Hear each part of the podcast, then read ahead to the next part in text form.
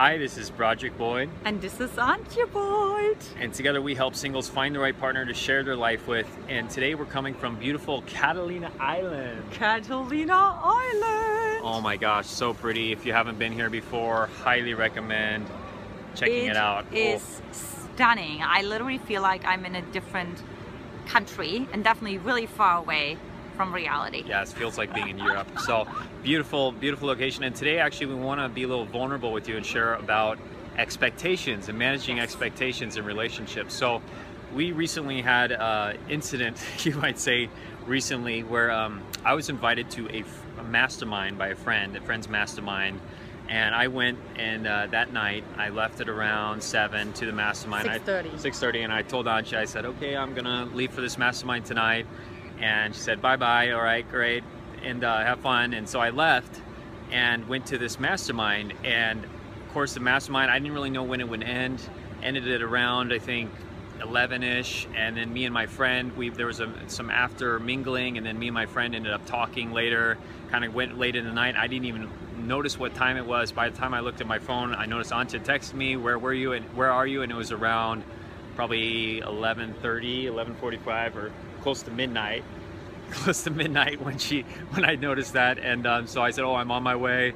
I said I'm on my way. And then I came home. And then when I got home of course she was very um, upset very upset very um, angry about that. So do you want to share your your so here's my that? part of the story. Uh-oh here we go.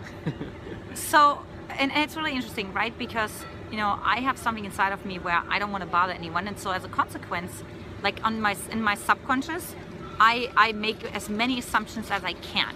So I don't have to clarify things because for me over communication is really for my subconscious it's like bothering somebody right? And and so so my assumption was okay you know um, my sister minds go like you know I'm home at around like 10 at the latest right? So like he left at 6:30 I leave at around um, you know 6:15 usually for my sister mine. Um, and then we also have our thing where, where he texts me when I'm not home by then because I'm like always one. This is like the first time that he's out. I mean, it was like on other trips with David yeah, and things like that, that but yeah. So, um, and I was actually really excited because I really want him to have his own brotherhood and have his own thing, and it's really exciting.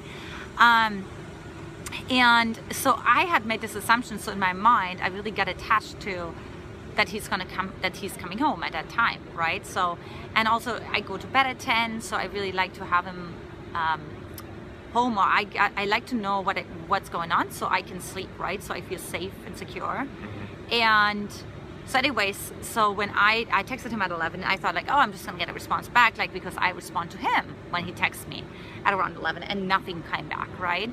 And and then 30 minutes later, nothing, right? And then and then I contact, contact him again, and and then I started like to almost like run on my like anxious pattern that I have, and mm-hmm and yeah so i didn't hear from him and, and i started to worry. Like all those like things like what if something happened? Um, oh my god oh my god. And and so when he came home my worry turned into anger because i like my system was so ir- irritated and aggravated by the worry that it turned into anger. Yeah. because now i tried to like you know didn't know what to do with that ag- aggravation because there's no more worry, no reason to worry yeah so i got really like furious. Like I was really furious. Yeah.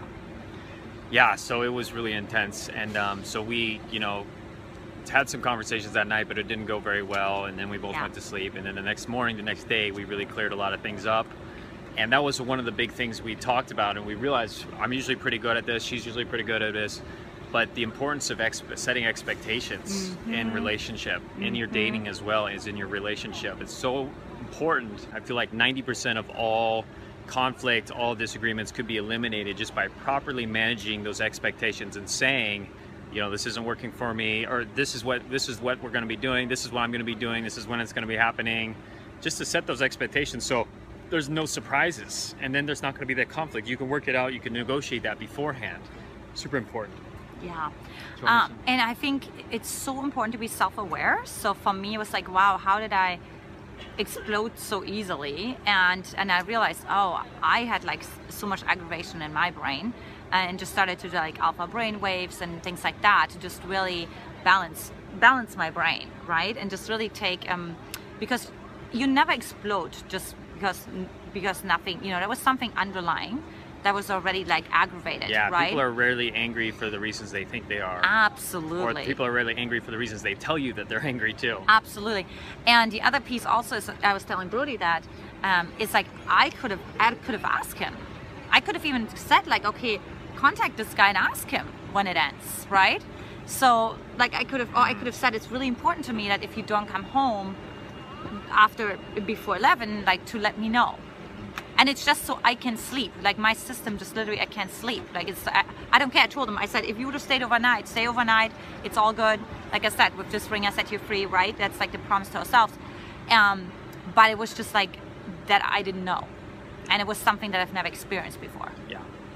So awesome. That's our little tidbit for today. Hope that was helpful for you. If you'd like to go deeper with us, if you'd like to explore your next levels of progress in your dating, you can go to our website right now. We have complimentary sessions available, a couple slots.